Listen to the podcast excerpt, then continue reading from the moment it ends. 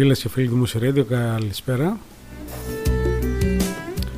Με κάπως διαφορετικούς ήχους, ίσως θα έλεγα Αντώνη και πιο ταιριαστούς θα έλεγα στην εκπομπή μας. Μπορεί να μην τους έχουμε άλλη φορά παίξει.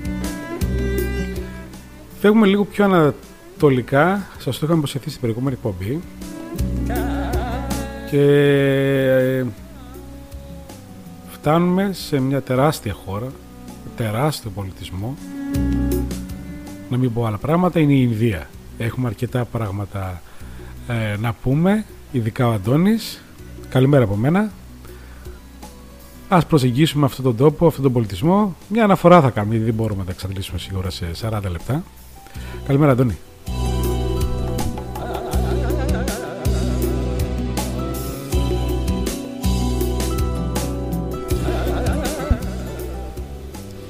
Καλημέρα και από μένα.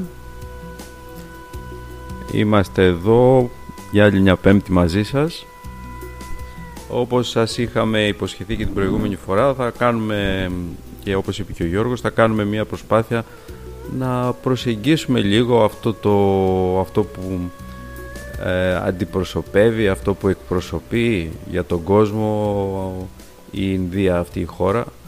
Ε, και μέσα και από τη δική μου εμπειρία θα προσπαθήσω να βοηθήσω λίγο να αποκρυπτογραφήσουμε κάποια πράγματα από αυτόν τον ε, πολιτισμό και από αυτό το χώρο από αυτό το χώρο της Ανατολής.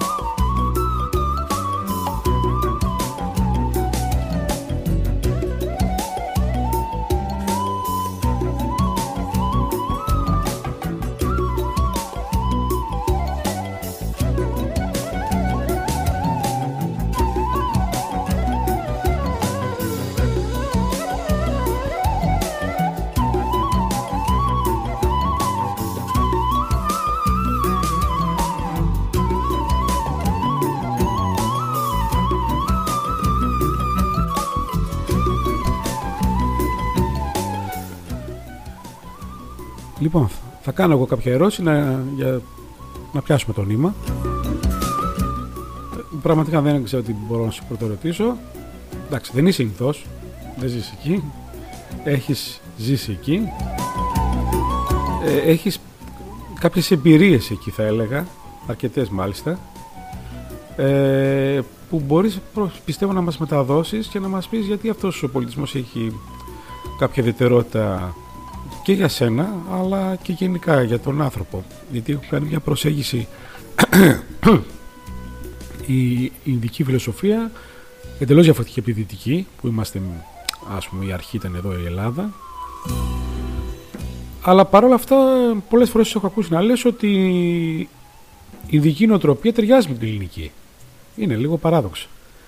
Εγώ ένα πράγμα που θα έλεγα για την Ινδία ας πούμε, και γενικά για τον τόπο αυτό είναι ότι έχει πολλά κάνουμε πολύ πολιτισμό, παράδοξα πράγματα, τα οποία όμως στο τέλος βλέπεις μια κατάσταση εντελώς διαφορετική. Εγώ τη βλέπω πιο, με πιο περισσότερο χρώμα, περισσότερη ζωή, περισσότερη ενέργεια, έτσι. Εντάξει, είναι στο μυαλό μου τώρα, δεν έχω πάει.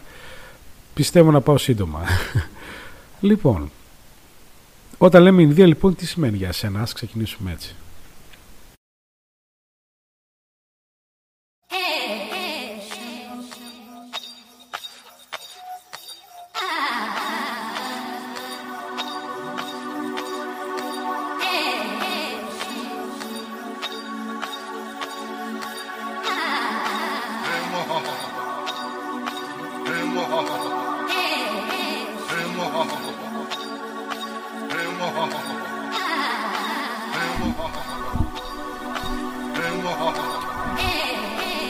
Το να μιλάς για την Ινδία, εγώ βασικά να μιλάω για την Ινδία, ε, ε, είναι, είναι πολύ διαφορετικό να, ε, να έχεις ζήσει ε, εκεί και να έχεις γίνει ένα κομμάτι ας πούμε από την παράδοση.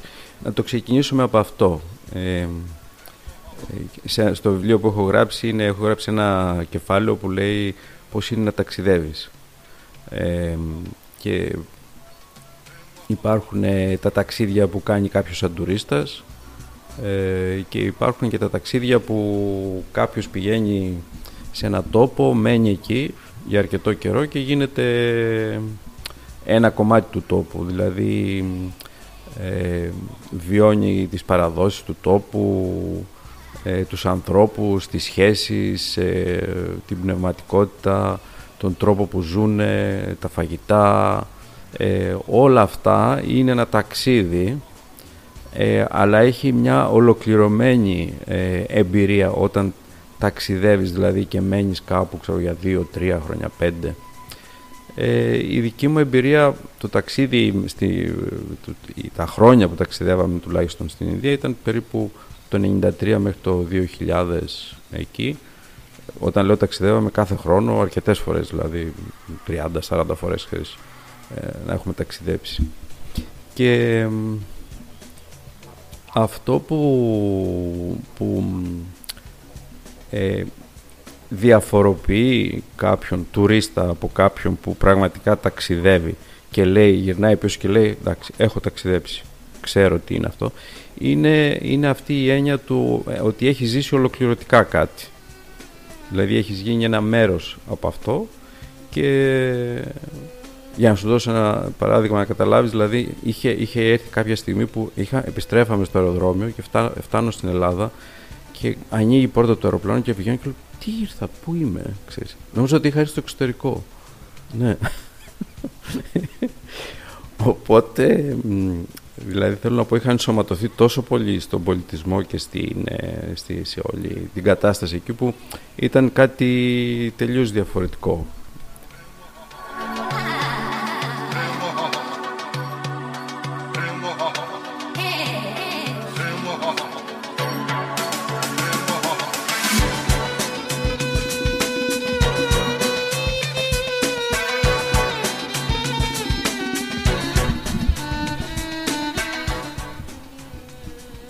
Το κομμάτι που παίζει πίσω, το όνομά του είναι Spirit. Ναι. Νομίζω θα, με αυτό το κομμάτι θα δώσουμε πάσα για να περάσουμε και στο, στα θέματα της εκπομπής μας αλλά με κεντρικό άξονα την Ινδία. Υπάρχει αυτό το spirit στην Ινδία. Μπορούμε να μιλήσουμε για κάτι τέτοιο; Ή οι άνθρωποι αυτοί είναι κάτι που το πραγματεύονται; Α πούμε στην Ελλάδα υπάρχει, αλλά εντάξει δεν θα έλεγα ότι είναι... Υπάρχει ίσως ο θρησκευτικό κομμάτι ως ένα βαθμό και στην καθημερινότητα σε πράγματα ίσως δεν, δεν το έχουν και τόσο. Το λένε, μπορεί να τους αρέσει, αλλά μέχρι να το φλερτάρουν. Στην Ινδία είναι έτσι, έτσι είναι ακόμη και τώρα ή πλέον και αυτή μήπως ήταν κάποτε παλιά έτσι και τώρα όπως δεν υπάρχει κάτι τέτοιο. Να μιλάμε για το πνεύμα και για την ε, φιλοσοφία ζωής. Ας μιλήσουμε για το spirit της Ινδίας λοιπόν. Τι είναι αυτό;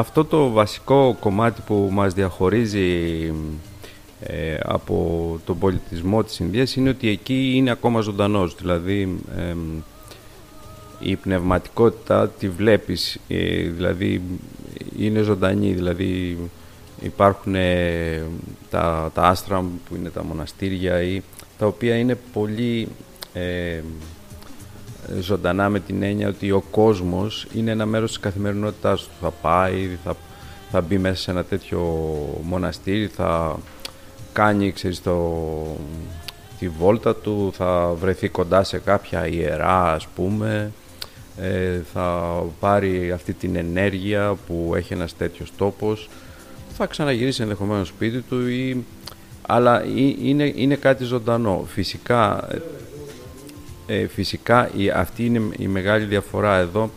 Ε, και εμείς έχουμε τέτοιους τόπους, δηλαδή όπως είναι τα μετέωρα, όπως λες, ε, ε, τα μοναστήρια που έχουμε, όμως δεν είναι κάτι...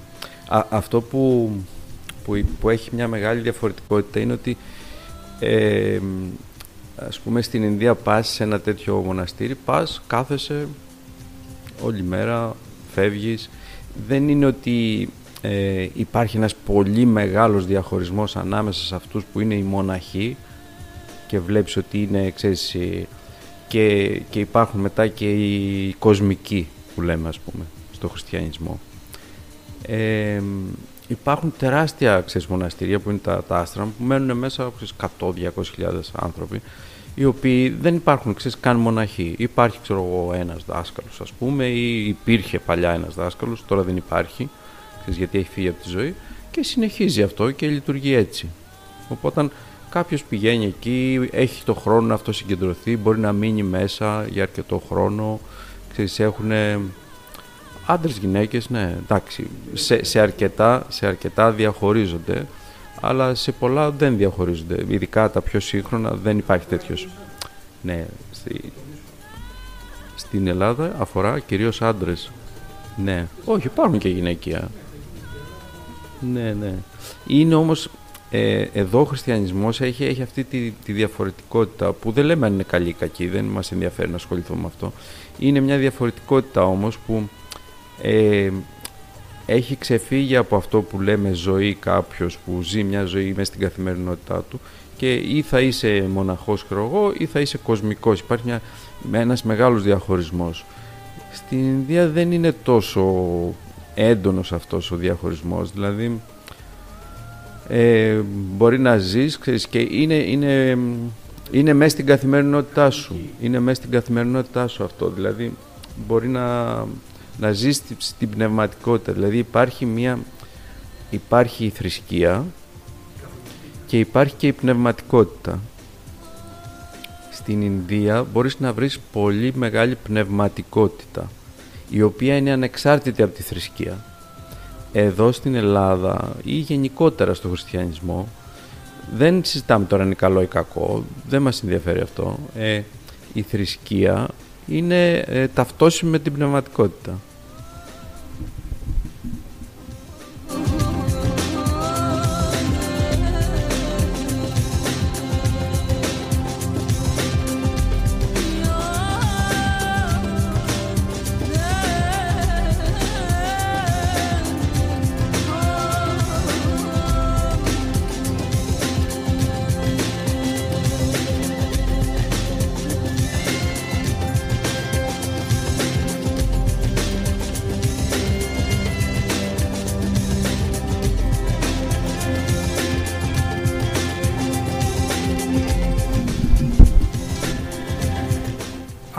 Θα ήθελα λοιπόν να το συζητήσουμε, την πνευματικότητα. Επίση, να, να πούμε ότι στην Ινδία υπάρχει το καθολικό κομμάτι, καθολική εννοώ, όχι. Ε, και άλλες θρησκείες και μουσουλμάνοι κλπ. Ε, δεν είναι μόνο το Ινδουιστικό, έτσι δεν είναι, αλλά κυριαρχεί φαντάζομαι. Όπως φαντάζομαι και σε πολλές άλλες κοινωνίες υπάρχουν διάφορα. Στην Ελλάδα κυρίως είναι το Χριστιανό Ορθόδοξος και λίγοι μουσουλμάνοι και καθολικοί επίσης ελάχιστοι. Ε, Παρ' όλα αυτά όμως τόνισε ότι υπάρχει μια πνευματικότητα πνευματικότητα υπάρχει η οποία διαπερνά όλες τις αντίστοιχες θρησκείες που υπάρχουν μέσα στην Ινδία ή αφορά μόνο το ειδιστικό μέρος της Ινδίας ενώ στην καθημερινότητά τους, στην προσέγγιση τους, στο απρόοδο στη ζωή. Γιατί μπορεί να είναι κάποιος καθολικός, μουσουλμάνος ή οτιδήποτε άλλο, αλλά το πώς αντιμετωπίζουν τη, τι φιλοσοφία ζωής έχουν είναι κοινή εκεί πέρα ή εντελώς διαφορετική. Ε, και αν θες κάνει και μια σύγκριση με την Ελλάδα. Ε, για αυτό.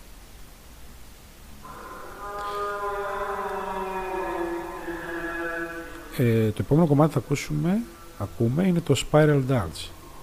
Ένας χορός σε σχήμα σπήρας.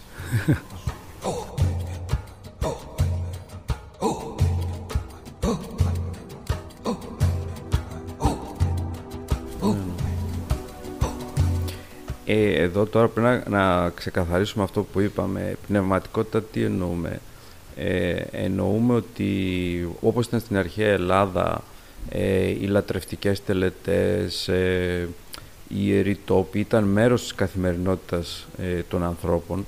Κάπως έτσι βιώνεται και μια πνευματικότητα ε, στην Ινδία με ένα τέτοιο τρόπο. Άρα ε, το θρησκευτικό κομμάτι υπάρχει φυσικά και εκεί υπάρχουν Ινδουιστές, υπάρχουν Μουσουλμάνοι, υπάρχουν όλα αυτά. Αλλά θα βρεις πάρα πολλούς τόπους οι οποίοι δεν ε, είναι χρωματισμένοι με κάποια θρησκεία. Δηλαδή θα βρεις ένα μοναστήρι το οποίο δεν, λέει, δεν, δεν, δεν είναι ότι είναι Ινδουιστικό μοναστήρι ή Μουσουλμανικό μοναστήρι. Ε, υπάρχει, ξέρεις, αυτό το άστραμ που ξέρω εγώ, είναι ένα πνευματικό μέρος. Έχει ζήσει κάποιος Άγιος τέλος πάντων στο παρελθόν ή ζει τώρα ας πούμε. Ε, υπάρχουν κάποιες τελε, τελετές ή τελετουργίες μέσα ή μπορεί καν να μην υπάρχει κάποιο άστρα, μπορεί να είναι ένα μέρος που έχει ζήσει κάποιος και είναι ένας τόπος προσκυνήματος ας πούμε που δεν είναι ε, άμεσα συσχετισμένος με κάποια θρησκεία. Δηλαδή υπάρχουν πάρα πολλοί τόποι οι οποίοι δεν είναι, δεν είναι απαραίτητα ε, ότι αυτό αυτός ο τόπος είναι, συσχετίζεται με τον Ινδουισμό ή με κάποια θρησκεία. Εκεί έζησε κάποιος μεγάλος Άγιος και από αυτό και μόνο, ξέρεις, ο τόπος έχει πάρει μια πνευματική διάσταση. Δηλαδή πηγαίνουν κάποιοι εκεί, ξέρεις, μένουν ε, και, και έχει γίνει ένας πνευματικός χώρος. Δεν είναι μοναστήρι με την ε, έννοια του πάει κάποιος και πρέπει να ακολουθήσει κάποια τελετουργικά όπως είναι στο χριστιανισμό ή όπως είναι στα, τα ζεν μοναστήρια ας πούμε που πας και γίνεσαι μοναχός μέσα είναι, γι' αυτό λέω, είναι κάτι πιο ευρύτερο.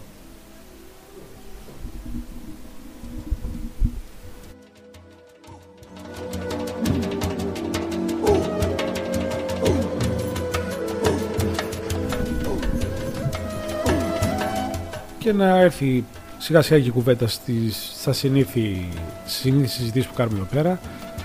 OK, okay, οπότε πηγαίνει εκεί και κάνει τι; Αφού δεν έχει να κάνει κάποια πράγματα καθημερινά που ορίζονται από κάποιους κανόνες, να κάθεται και να κοιτάει τον ουρανό, ή αυτός να α, βρει δικά του πράγματα να κάνει εκεί πέρα ή να ανακαλύψει; Γιατί να πάει εκεί; Για παράδειγμα, λοιπόν, εγώ είμαι ένας άνθρωπος ε, ε, για παράδειγμα το λέω, που με ενδιαφέρει αυτό το πράγμα ε, ή που θα ήθελα ξέρω εγώ να δω κάτι διαφορετικό να πάω εκεί πέρα ε, και να ζήσω κάτι διαφορετικό. Γιατί να πάω εκεί πέρα; Ε, και το λέω αυτό με την άποψη γιατί να φτάσω μέχρι την Ινδία να πάω στα μετερό σαφώς και εκεί μπορώ να πάω ή να πάω στην Ιταλία ας πούμε σε ένα καθολικό μοναστήρι. Ε, αυτός ο τόπος η πώς, το, πώς διαφοροποιείται; Και είναι μοναδικό αυτός η Ινδία θα έλεγες εσύ ή μπορεί να το δούμε και στην Αίγυπτο ή κάπου αλλού. Τι θα έλεγες, αν είσαι μια εικόνα να μας πεις.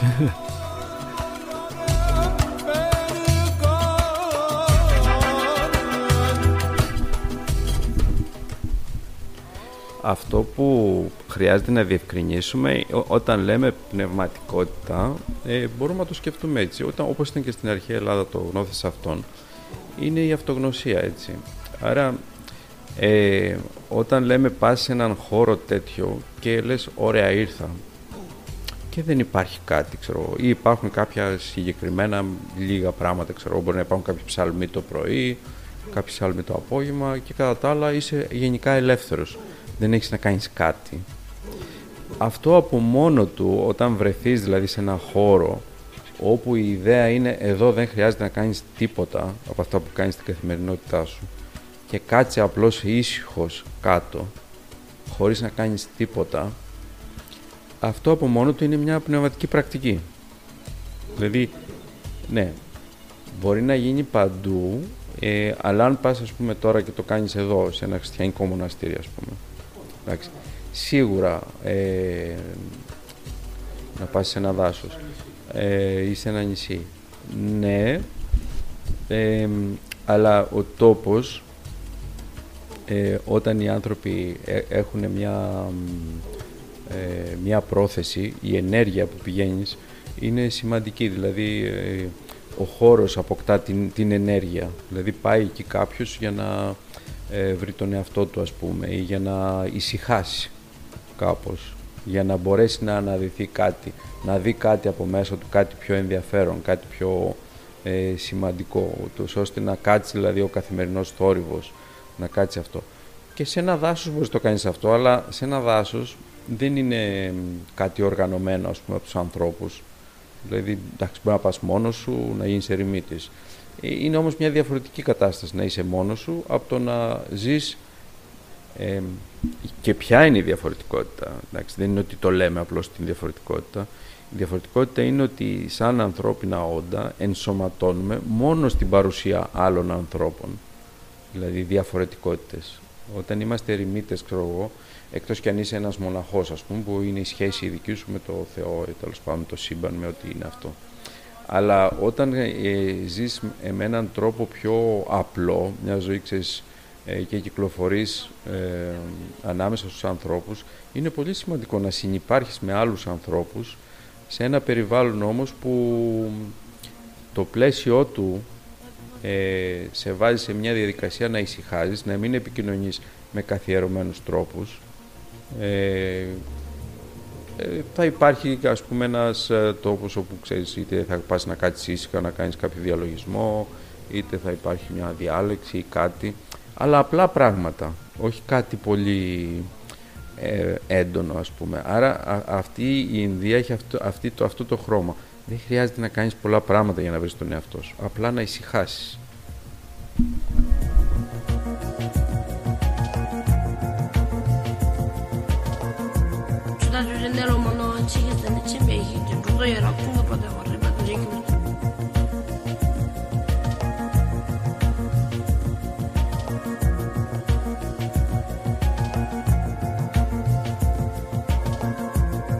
ande kama bazina kama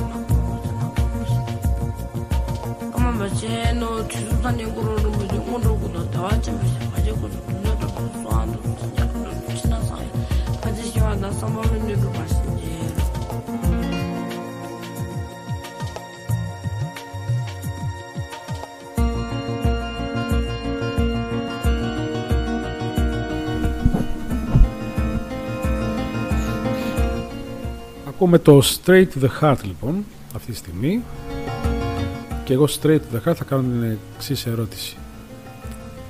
Εκεί Αντώνη λοιπόν τι έζησες, τι εμπειρίες αποκόμισες και μπορείς να μετακενώσεις σε αυτή την εκπομπή σε μένα και σε αυτούς τους ακρόες που μας ακούνε; Ε, με, με, λόγια βέβαια θα πρέπει να τα φτιάξεις όσο μπορείς καλύτερα λόγια και εύστοχα ε, σε αυτό το πολύ σύντομο χρονικό διάστημα που έχουμε εδώ στο Now Beatings ε, το οποίο πιστεύεις ότι αξίζει και σε βοήθησε σένα και το βλέπεις να σου έχει δώσει κάτι.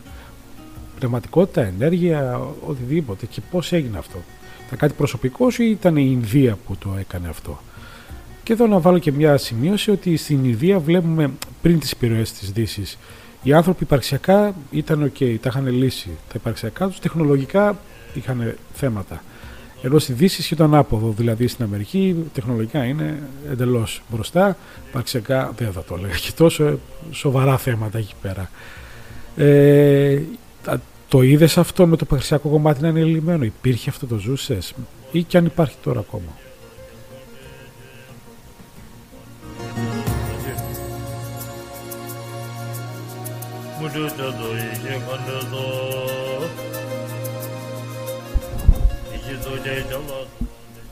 Ναι, θα προσπαθήσω να μεταφερώ όσο γίνεται με λόγια αυτή, ε, γιατί μια εμπειρία δεν μεταφέρεται εύκολα. Αυτό που μπορώ να πω βέβαια είναι ότι δεν είναι απλώς ότι τότε απλώς πηγαίναμε έτσι στην Ινδία και μέναμε εκεί. Ήταν μια ευρύτερη κατάσταση όπου ανήκαμε σε μια ομάδα, εργαζόμασταν, εργαζόμασταν και εδώ στην Ελλάδα και εργαζόμασταν και στην Ινδία. Ε, και περισσότερο εργαζόμασταν με υπηρεσία ξέρεις, προς τους ανθρώπους, προς τους συνανθρώπους. Άρα το βασικό κομμάτι σε αυτό και ταιριάζει και με το κομμάτι αγάπη ήταν από καρδιά σε καρδιά. Δηλαδή ε, είχαμε μια ζωή που ήταν γύρω από την υπηρεσία ε, στον άνθρωπο. Δηλαδή την αγάπη και την υπηρεσία στους συνανθρώπους. Αυτό από μόνο του ήταν μια διαδικασία. Δηλαδή πηγαίναμε σε ιδρύματα βοηθάγαμε ξέρεις, ανθρώπους ε, μαγειρεύαμε για στους τότε ήταν πιο δύσκολα τα πράγματα δεν ήταν τόσο όπως είναι τώρα ξέρεις, που υπάρχει φαγητό. Είναι από το 93-90 μέχρι το 2000 περίπου εγώ σε όλο αυτό. Τώρα, όταν ε, είσαι σε μια τέτοια διαδικασία, δηλαδή είχαμε και τις εργασίες μας, δηλαδή το πρωί εργαζόμασταν μέχρι το μεσημέρι και μετά το μεσημέρι όμως ήταν, ήταν όλο γύρω από αυτή την πνευματικότητα. Ε, όταν ε, βάζεις τον εαυτό σου σε ένα τέτοιο πλαίσιο που είναι περισσότερο ταιριάζει με το χριστιανικό πλαίσιο, είναι ένα λατρευτικό πλαίσιο, δηλαδή είναι ένα πλαίσιο λατρείας περισσότερο, ε, είσαι ας το πούμε ένας λάτρης του Θεού, κάνεις υπηρεσία στους συνανθρώπους, δεν αναγνωρίζεις κάποια διαφορετικότητα και μπαίνεις σε μια τέτοια πρακτική ε, αυτό σε ένα μεγάλο βαθμό αρχίζει και ησυχάζει και το μυαλό σου, δηλαδή δεν μπαίνεις σε αυτό το δυτικό, ξέρεις, το, ε, το, την ατομικότητα με αυτή την έννοια που έχουμε στη Δύση, ας πούμε. Αντιλαμβάνεσαι τον εαυτό σου ότι είναι ένα μέρος, ξέρεις, της, ε, της ζωής και, και συμμετέχεις σε όλες τις διαδικασίες σαν ένα μέρος, δηλαδή κάνεις αυτό που χρειάζεται ε, κάθε φορά.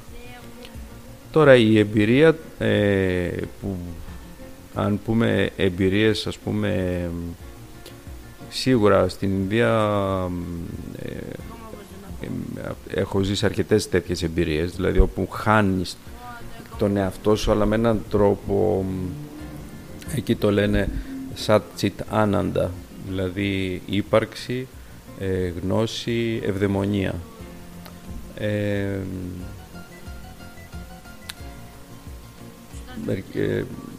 μάλλον να, να διηγηθώ ένα περιστατικό για να καταλάβουμε λίγο έτσι πώς, πώς ήταν η, όλη αυτή η κατάσταση.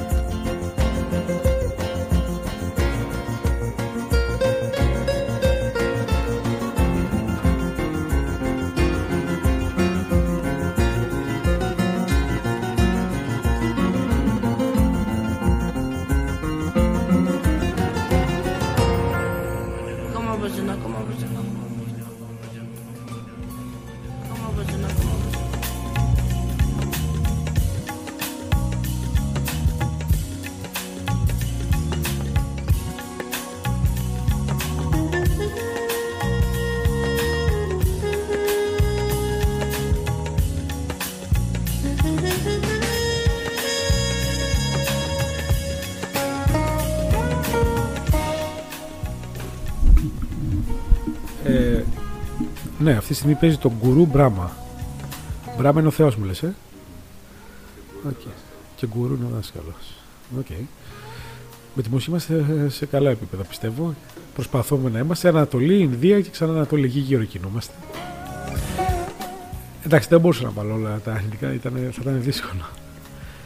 Ε, όλα όμως τα κομμάτια τους στα Ινδικά και οι ταινίες στο Bollywood και όλα αυτά Μένα μου βγάζουν χρώμα, ενέργεια, ζωή, συνέχεια αυτό το πράγμα. Τώρα δεν ξέρω αν είναι αυτή μόνο, αλλά εντάξει, σίγουρα είναι.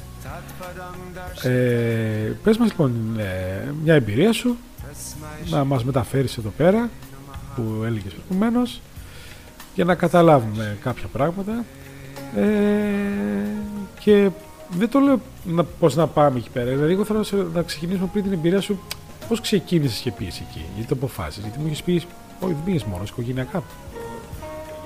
Ναι, είναι μεγάλη απόφαση τώρα να γίνεται όλο αυτό το πράγμα. Αν θέλεις να μας το μοιραστείς αυτό και μετά να μας φέρεις αυτό το παράδειγμα. Στο τέλος της συζήτησης να μας πεις γιατί γύρισες κιόλας. Γιατί βλέπω ότι είναι. λοιπόν, OK, okay, πιστεύω να προλάβουμε. Καλά είμαστε από χρόνο, πιστεύω να, ε, να μπορέσουμε να το αποτυπώσουμε.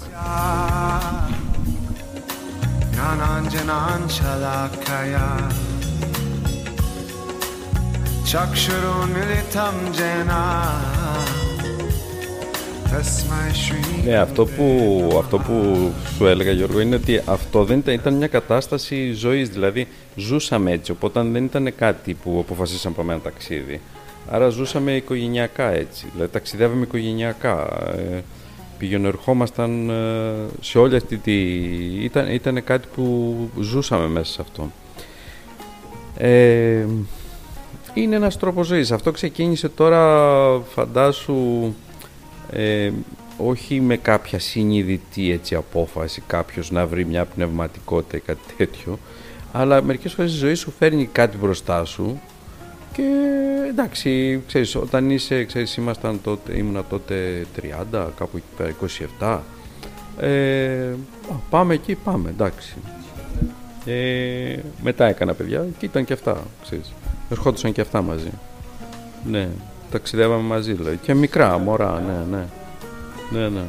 Ερχόντουσαν και τα μωρά μαζί μας. Θέλω να πω, ε, ήδη είχαμε χτίσει έναν τρόπο ζωής από πριν, αλλά ήταν, ξέρεις, ψάχναμε ε, κάτι, κάτι πιο... Κάτι που να μας αγγίζει εδώ στην Ελλάδα, κάτι που να έχει ένα μεγαλύτερο νόημα για μας, κάτι που να είναι πιο... Και τότε η εποχή ήταν λίγο διαφορετική, δεν είναι όπως είναι τώρα η εποχή, εντάξει. Το 90 φαντάσου ότι ήταν το τέλος, ξέρεις, αυτού των hippies και αυτά. Ε, η Ινδία ήταν ακόμα κάτι πολύ, πολύ πιο, ε, πώς να το πω, ε, ήταν ένας τόπος αναζήτησης, δεν ήταν τόσο εύκολο, ξέρεις, να ταξιδέψεις. Οι συνθήκες ήταν, δεν ήταν τόσο ε, όπως είναι σήμερα, ξέρω εγώ, τα αεροδρόμια που είναι σύγχρονα, ξέρω εγώ, η, τα μέσα μεταφοράς, οι τρόποι ξέρεις, να επικοινωνείς, τότε υπήρχε ένα τηλέφωνο, ξέρεις, όλο το άστρο, μια που περιμένεις ώρες για να πάρεις ένα τηλέφωνο στην Ελλάδα, ας πούμε, και αν έπιανες σύνδεση και αν έβρισκες και τον άνθρωπο αυτόν στην Ελλάδα. Ή, ξέρω εγώ, εμένα με ξέρω εγώ, 200 άτομα σε ένα χώρο, ξέρω ας πούμε. Θέλω να πω, δεν ήταν τόσο εύκολο, άρα όλη, όλη αυτή η περιπέτεια είναι μέσα σε αυτό το process, δηλαδή κινείσαι προς κάτι άγνωστο, δεν ξέρεις ε, προς τα που κινείσαι και έχει ένα άφημα αυτό με την έννοια ότι αφήνεσαι όχι στην τύχη, αλλά αφήνεσαι σε αυτό που λέμε στην πρόνοια του Θεού, τέλος πάντων, ας το πούμε έτσι λίγο πιο θρησκευτικά. Ε, έχεις, έχει μια αυτοπαράδοση αυτό, που εδώ στις σύγχρονες συνθήκες είναι πολύ δύσκολο να το βρεις. Δηλαδή να κινηθείς σε ένα τέτοιο... Και αυτό είναι ένα εσωτερικό ταξίδι, δηλαδή πώς είναι να ζεις ξέρεις, με μια αυτοπαράδοση. Αυτοπαράδοση σημαίνει ε, ενώ ασχολείσαι ρε παιδί μου το πώς να επιβιώσεις, ξέρεις, να να έχεις κάποια χρήματα να φας, να... δεν σε ενδιαφέρει να, ε, ξέρεις, να ε, αρχίσεις να δουλεύεις, ξέρω εγώ, για να φτιάξεις μια επιχείρηση, ξέρω εγώ, ή να χτίσεις ένα σπίτι, ή να κάνεις... Είσαι λίγο πιο αφημένος. Όχι αφημένος όμως με έναν τρόπο να χάνεσαι, δηλαδή το... Ε, είσαι αφημένος με μια εμπιστοσύνη κάπως, η οποία δεν είναι, τις περισσότερες φορές δεν είναι συνειδητή και αυτό είναι ένα πρόβλημα πάντα, γιατί συνήθως ε, ε, οι πνευματικοί αναζητητές που δεν έχουν και τότε δεν είχαν και εμείς δεν είχαμε μία ψυχολογική βάση ε, ήταν αρκετά δύσκολο να ισορροπήσουν ψυχολογικές καταστάσεις ειδικά στις σχέσεις μεταξύ μας. Ήταν πάρα πολύ δύσκολο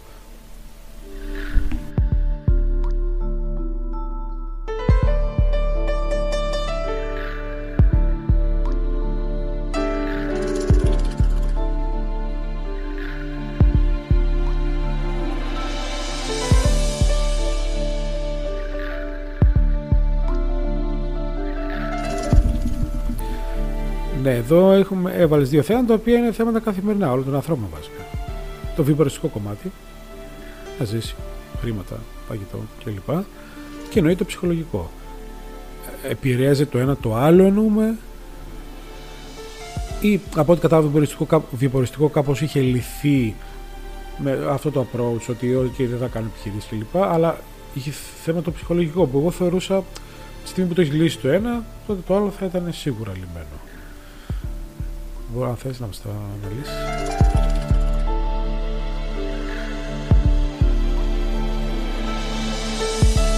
Ε, όπως σε όλους ε, στα προηγούμενα, σε εκείνα τα χρόνια που η ψυχολογία ακόμη τότε έβγαινε προς τα πάνω ε, ήταν σχετικά άγνωστο. Δηλαδή τώρα ξέρεις λέει κάποιος κάνω θεραπεία, κάνω ψυχοθεραπεία. Τότε να πεις ότι κάνεις ψυχοθεραπεία ήταν λίγο ή θα πρέπει να είσαι τρελός ή λίγο απ' έξω από το δαφνί κάπως.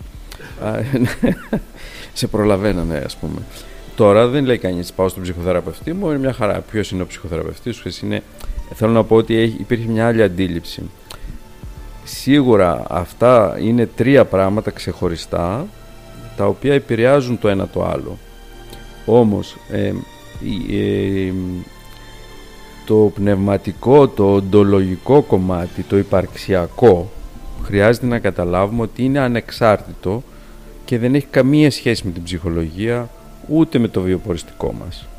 Όμως, αν πρέπει να ζήσεις σε σχέσεις με άλλους ανθρώπους, πρέπει οπωσδήποτε να είσαι ψυχολογικά ισορροπημένος, που σημαίνει ότι πρέπει να ξέρεις πώς νιώθεις, πρέπει να ξέρεις ε, ο άλλος που έχεις απέναντί σου, αν είναι δυνατόν, αν τον συναισθάνεσαι, αν καταλαβαίνεις τι νιώθει ή δεν καταλαβαίνεις, αν ε, μπορείς να υπολογίζεις τον άλλον ε, ή δεν μπορείς να υπολογίζεις, άρα να έχεις μια συναισθηματική νοημοσύνη, αυτό είναι πάρα πολύ σημαντικό.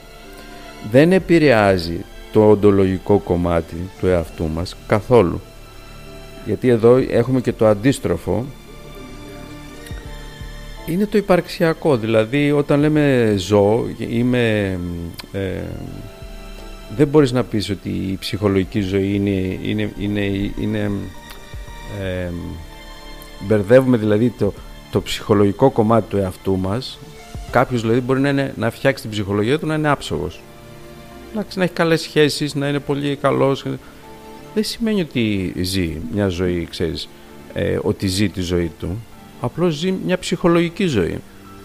Και αυτό είναι μια παγίδα πολλές φορές. Κάποιοι ειδικά που κάνουν θεραπεία ή κάποιοι που πηγαίνουν σε έναν ψυχολόγο θεωρούν ότι όταν μαθαίνουν ξέρεις, πώς είναι να κάνεις σχέσεις αν μαθαίνεις να αναγνωρίζεις τα συναισθήματά σου βγαίνουν μετά και θέλουν να κάνουν ακριβώς το ίδιο έξω. Αυτό τώρα είναι τελείω. Δηλαδή μεταφέρουν την εμπειρία που έχουν μέσα σε, ένα, σε μια ανάλυση, σε ένα ψυχολογικό ε, γραφείο, θέλουν να τη μεταφέρουν και έξω, στον κόσμο, στη ζωή τους.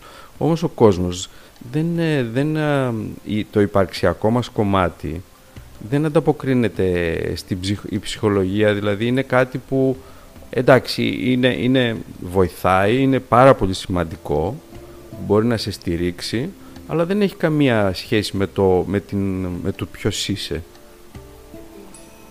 Όχι, δεν έχει σχέση.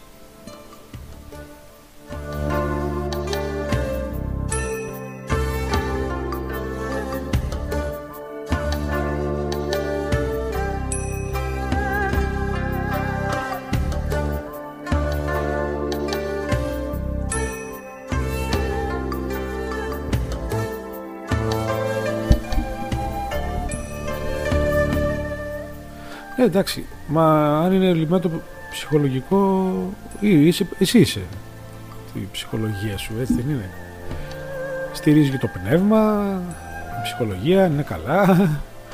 Ε, τι είναι μετά, το σώμα θα μείνει. Εντάξει, όλα μαζί είναι. Ψυχή, σώμα, πνεύμα. Εντάξει, το γνωρίζουμε αυτό. Αλλά είναι ένα part και αυτό, όχι δεν είσαι.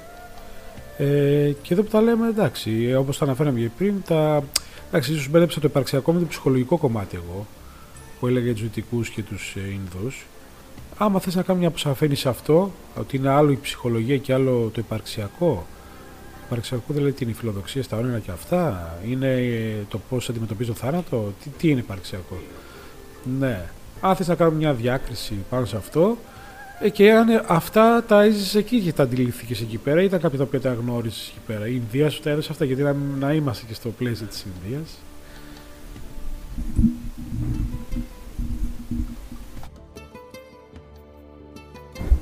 Σίγουρα όταν για μένα τελείωσε αυτή η περίοδος εκεί, τελείωσε με έναν τρόπο που ε, αυτή η ανάγκη για να τακτοποιήσω τη δική μου ψυχολογία με οδήγησε ξέρεις, σε όλα αυτά στην ψυχολογία. Άρα ε, σίγουρα ο ψυχικός κόσμος κάποιου είναι πάρα πολύ σημαντικός. Αλλά ο ψυχικός κόσμος, η ψυχολογία είναι κάτι διαφορετικό από τη ζωή. Η ζωή, είμαστε ένα κομμάτι της ζωής. Είμαστε ένα κομμάτι. Δηλαδή όταν το αντιλαμβάνεσαι αυτό στο βάθος του, ε, δεν είναι ας πούμε ότι αν έχεις καλή ψυχολογία ας πούμε ε, θα, σου δώσει, θα σου δώσει φυσικά είναι, είναι ξέρεις έχεις μια στέρεη κατάσταση μια ψυχική κατάσταση που αντιλαμβάνεσαι τα πράγματα και τις καταστάσεις και την πραγματικότητα όπως είναι εντάξει αλλά δεν έχεις κανένα πλέον έκτημα σε σχέση με κάποιο άλλο ας πούμε. Ή ότι είσαι κάτι διαφορετικό. Ή ότι έχεις μάθει τι είναι ζωή. Και αυτό πολλές φορές το μπερδεύουμε. Δηλαδή, το ότι είμαι ένα κομμάτι της ζωής χρειάζεται να έχω αυτό που λέμε αυτή την αυτοπαράδοση. Δηλαδή, δεν είμαι ένα άτομο, δεν είμαι ένα πρόσωπο και όταν χάνεις αυτή, αυτή, την, ε, αυτή την ατομικότητα που εδώ στη Δύση είναι πάρα πολύ δύσκολο ε, και εδώ το αντιμετωπίζουμε διαφορετικά Εντάξει, δεν θέλω να πω ότι όλοι πρέπει να πάμε στην Ινδία εξής, για να... και εδώ στη Δύση έχουμε ανάλογα εργαλεία, δεν είναι θέμα δηλαδή να, να, να πάμε στην αυτοπαράδοση. Υπάρχει ο δρόμος της γνώσης που είναι κάτι διαφορετικό ε, και που η ψυχολογία βοηθάει πολύ περισσότερο. Άρα χρειάζεται να ξεχωρίσουμε αυτό που λέω τώρα. Είναι, είναι, αυτό που έζησα εγώ τότε ήταν ένας δρόμος αυτοπαράδοσης, λατρείας. Στην Ινδία υπάρχουν πέντε δρόμοι. Είναι ο δρόμος της δράσης, ο δρόμος της λατρείας, ο δρόμος της γνώσης, ε, ο δρόμος της ε, αναπνοής ε, και ο πέμπτος δρόμος είναι ε, να κάνεις το, το, αυτό που λέμε το, αυτό για το οποίο έχεις, έχεις γεννηθεί.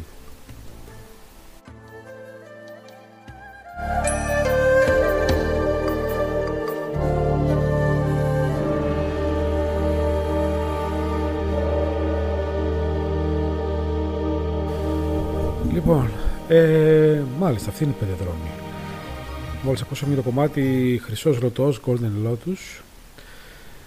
Ε, εγώ προτείνω να βάλουμε ένα επόμενο κομμάτι να τα ακούσουμε όλο. Από Ινδός, είναι ο Deepak Chopra. Ινδός δεν είναι; Πολύ. Ινδός, έχει γράψει βιβλία, ψυχολόγος. Έχει δύσει, είναι κυρίως δύση. Εδώ έχει κάνει ένα κομμάτι με την ε, Demi Moore σκέψου και το έχουν ονομάσει έτσι με, ο τίτλος είναι «Η πηγή του κακού» λένε στο Zen ας πούμε η, είναι το desire, η επιθυμία στην που επιθυμείς και θέλεις κάτι ξεκινάνε όλα τα προβλήματα λένε η, η Zen πλευρά ε, η δυτική πλευρά είναι την κινητήριος δύναμη έτσι το υπαρξιακό κομμάτι πίσω ήταν λιμένο έχουμε ξεκαθαρίσει μέσα μας τις επιθυμίες μας και τις φιλοδοξίες μας και όλα αυτά. Ε, θα έλεγα λοιπόν εγώ να ακούσουμε αν θέλεις αυτό το κομμάτι λίγο να χαλαρώσουμε, να σκεφτούμε, να μας πεις για τους πέντε δρόμους και μετά επέστρεψες τελικά. Τι έλξε κάτι, έγινε κάτι και τι έφερες εδώ ερχόμενος. Να ακούσουμε λίγο το κομμάτι λοιπόν.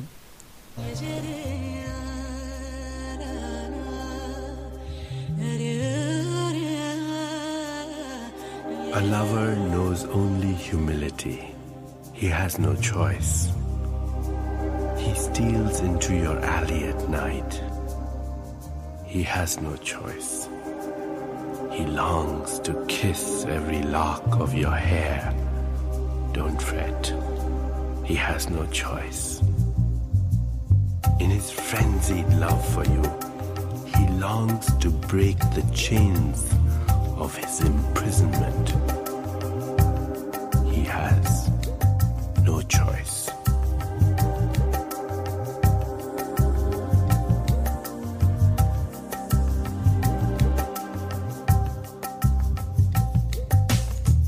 Lover asked his beloved, Do you love yourself more than you love me? The beloved replied, I have died to myself and I live for you. I've disappeared from myself and my attributes. I am present only for you.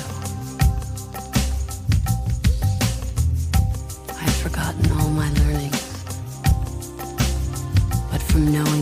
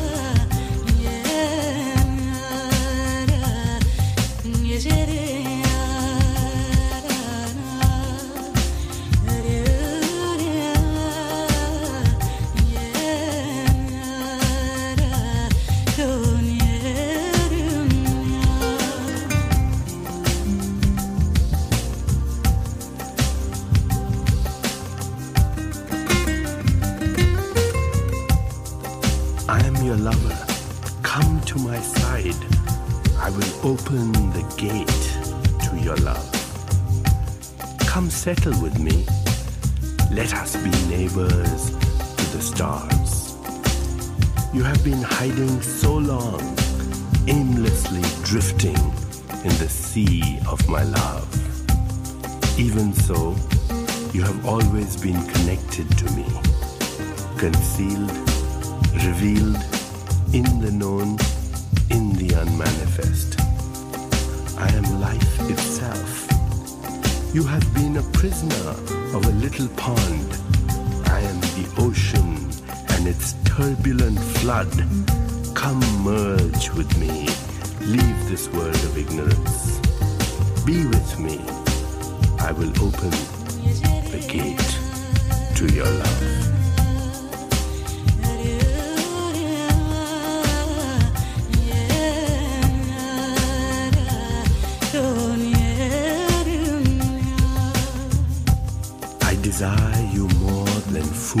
Drink. My body, my senses, my mind hunger for your taste. I can sense your presence in my heart. Although you belong to all the world, I wait with silent passion for one gesture, one glance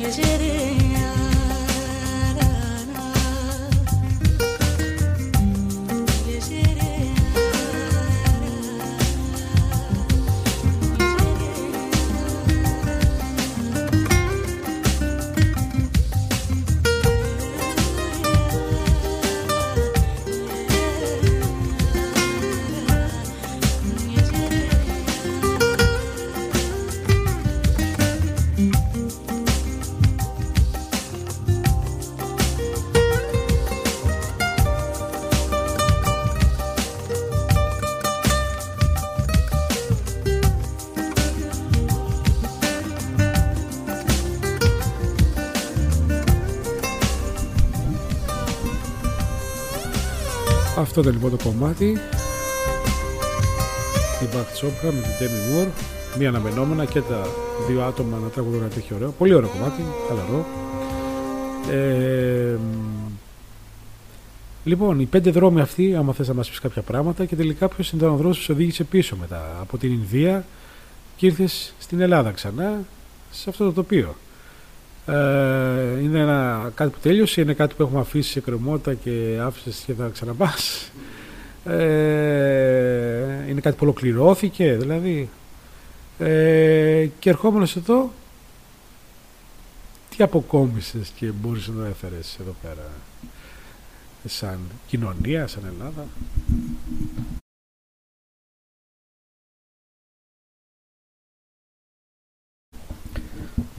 Ε, σίγουρα αυτό που έφερα και ε, που έφερα, που έφερα, που έχω μαζί μου δηλαδή είναι, είναι εμπειρίες έτσι πολύ μεγάλες.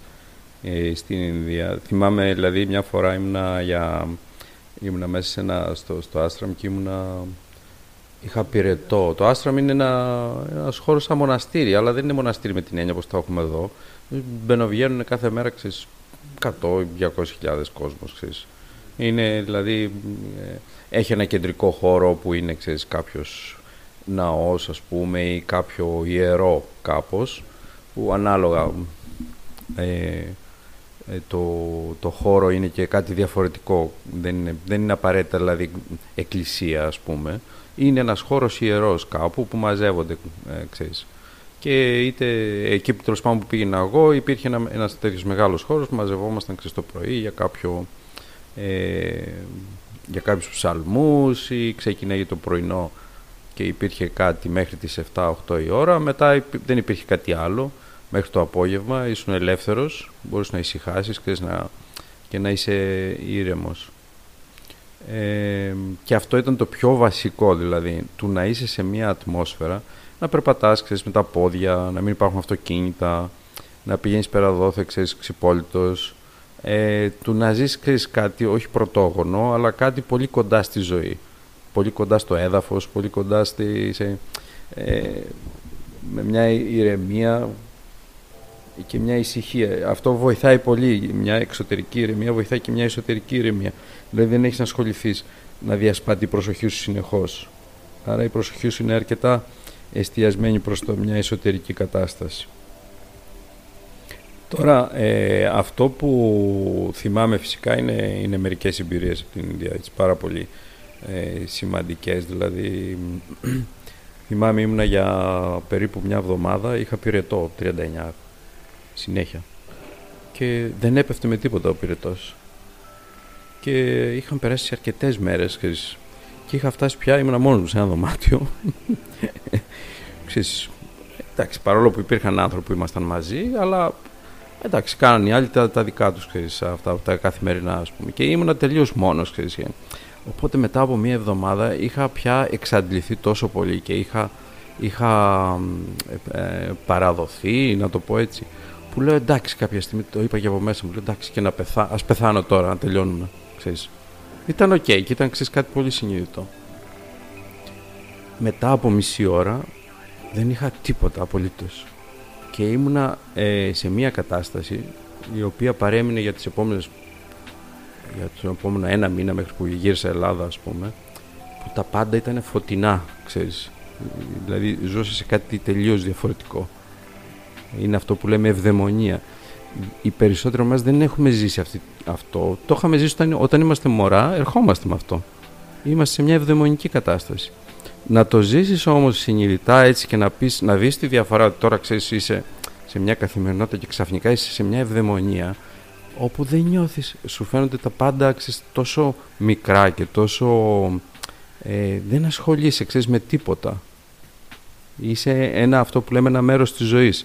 Με αυτή την έννοια σου είπα και προηγουμένως ότι η ψυχολογία δεν είναι κάτι, είναι φυσικά κάτι πάρα πολύ σημαντικό, έτσι, γιατί σου δίνει μια μεγάλη σταθερότητα, αλλά το να συνδεθείς με τα πάντα είναι πέρα από ψυχολογία, πέρα από οτιδήποτε. Να είσαι σε μια ευδαιμονία, δηλαδή μια κατάσταση ευδαιμονίας. Αυτό τώρα σαν εμπειρία, ξέρεις, είναι κάτι, είναι αδιανόητο. Δηλαδή δεν μπορείς να κάτσεις μόνος και να πεις τώρα θα περάσω σε μια ευδαιμονία.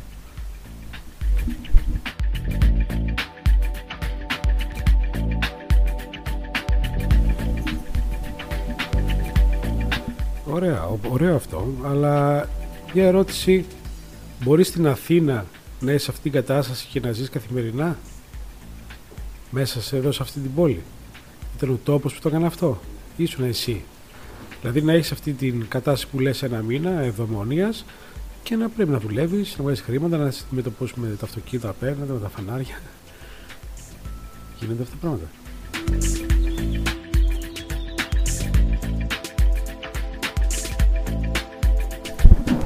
Ε, θα σου απαντήσω, ναι γίνεται, όμως χρειάζεται να, να βρει κάποιος τη σωστή πρακτική.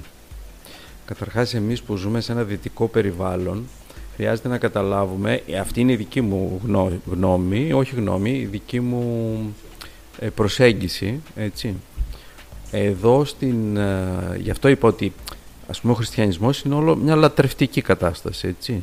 Δεν υπάρχει αυτογνωσία στον χριστιανισμό. Εντάξει. Στην Ινδία θα βρεις ε, το δρόμο της αυτογνωσίας, δηλαδή της γνώσης.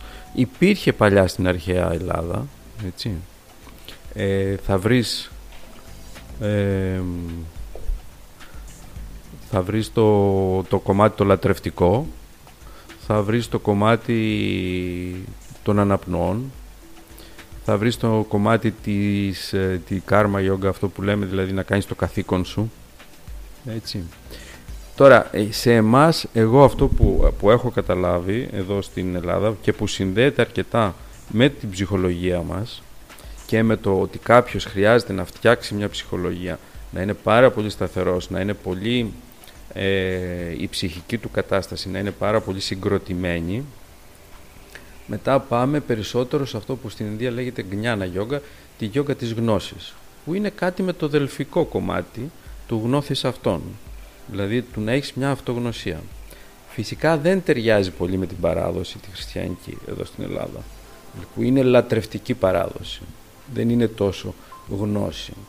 Και ε, εδώ τώρα υπάρχει χρειάζεται κάποιος να είναι πολύ ξεκάθαρος ε, ότι ε, το γνώθις αυτόν δεν είναι μια κατάσταση νοητική. Εντάξει. Πρέπει να έχεις νοημοσύνη νοητική, συναισθηματική, σωματική και όλα αυτά να μάθεις να τα ελέγχεις έτσι, και να εργάζεσαι μια πολύ συστηματική πρακτική απέναντι σε αυτά. Αυτό τώρα είναι ο δρόμος της εξερεύνησης. Δηλαδή εξερευνώ κάθε τι που έρχεται μπροστά μου μέσα στην καθημερινότητα. Το εξερευνώ δηλαδή με μια κατάσταση όπου ε, φτάνω σε, αυτή, σε μια διάκριση να βλέπω δηλαδή τι, να μπορώ να διακρίνω σε οτιδήποτε συμβαίνει τι είναι διαφορετικό εκεί που όλα φαίνονται ότι είναι ίδια και τι είναι ίδιο εκεί που όλα είναι διαφορετικά. Δηλαδή βλέπω ότι είμαστε δύο διαφορετικοί άνθρωποι εντάξει, να μπορώ να διακρίνω ότι είμαστε το ίδιο, η ίδια ζωή μέσα σε δύο διαφορετικά σώματα. Αυτό για να το διακρίνω θέλει πολύ μεγάλη ισορροπία. Ψυχολογική, νοητική και σωματική. Άρα χρειάζεται και πάρα πολύ μεγάλη πρακτική. Αυτός είναι ο δρόμος της γνώσης. Πλησιάζει, είναι πολύ κοντά στο δρόμο της γνώσης. Και ο δρόμος της γνώσης πλησιάζει περισσότερο σε αυτό το, το αρχαίο ελληνικό, το δικό μας. Ε, του να γνωρίσει τον εαυτό σου μέσα από την αυτογνωσία.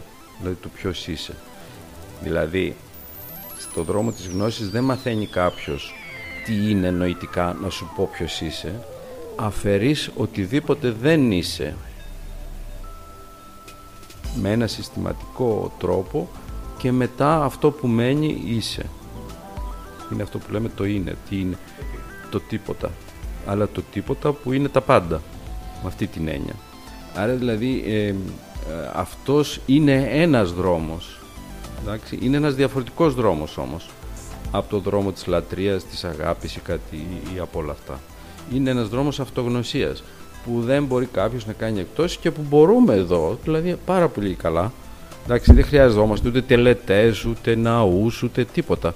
Ο ναός είναι το σώμα σου, ε, το ιερό είναι η αναπνοή σου και μετά είναι όλη η εργασία που έχεις να κάνεις είναι η αυτογνωσία σου. Δηλαδή πρέπει να μάθεις απ' έξω και ανακατοτά τι δεν είσαι.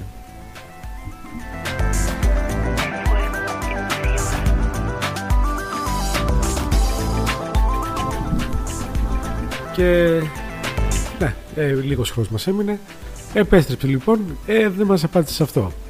Γιατί επέστρεψε, έκλεισε ένας κύκλος, άφησες κάποια, ε, ένα αστερίσκο που θα επιστρέψεις θα ξαναπάς εκεί πέρα. Ε, πριν πας είχες πει θα, πάω, θα πάρω κάτι και θα γυρίσω και το πήρες και γύρισες όπως θες να το θέσω. Αυτή τη στιγμή τέλος πάντων Είμαστε εδώ στο, στην Αθήνα, στο Χέρακα και όχι στην Ινδία. Άρα έχει επιστρέψει. Λοιπόν, για πες μας.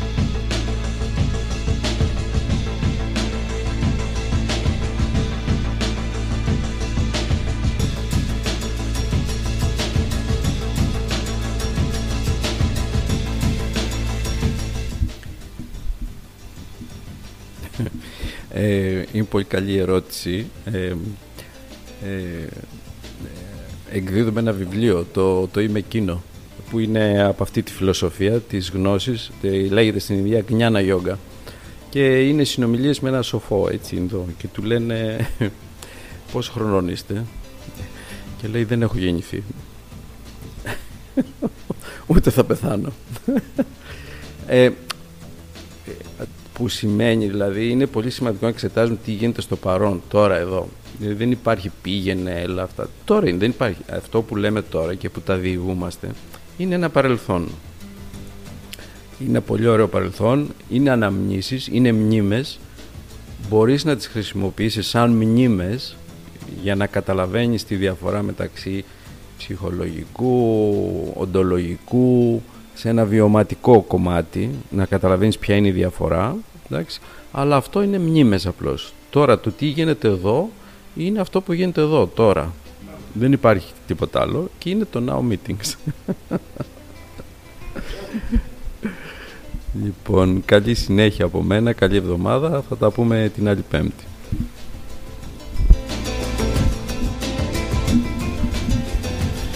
Ε, όπως ακούσατε, μας έδωσε και δεν μας έδωσε απάντηση. Αναμενόμενες αυτές οι απαντήσεις για το τι μας έφερε, τι γύρισε, γιατί γύρισε κλπ. Ε, αυτό όμως είναι και το ζητήμα. Ακούμε τις υπόλοιπες εκπομπές μας και όλες οι απαντήσεις θα έρθουν από τις υπόλοιπες εκπομπές. Ήταν ωραίο το, η σημερινή ας πούμε Smells of Paradise ναι, είναι το κομμάτι που παίζει τώρα αυτή τη στιγμή. Ήταν μια, ήταν, ναι, ναι, μια, μια μυρωδιά πήραμε λοιπόν από την Ινδία κι εμείς. Αν για σένα λοιπόν ήταν ένας παράδεισος, ναι, ήταν ένα Smell of Paradise.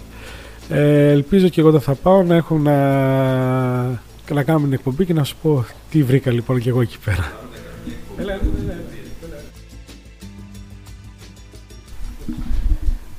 Λοιπόν, θα πάμε να κάνουμε μια εκπομπή από την Ινδία, από ένα άστραμ. Ναι, ναι, θα πάμε.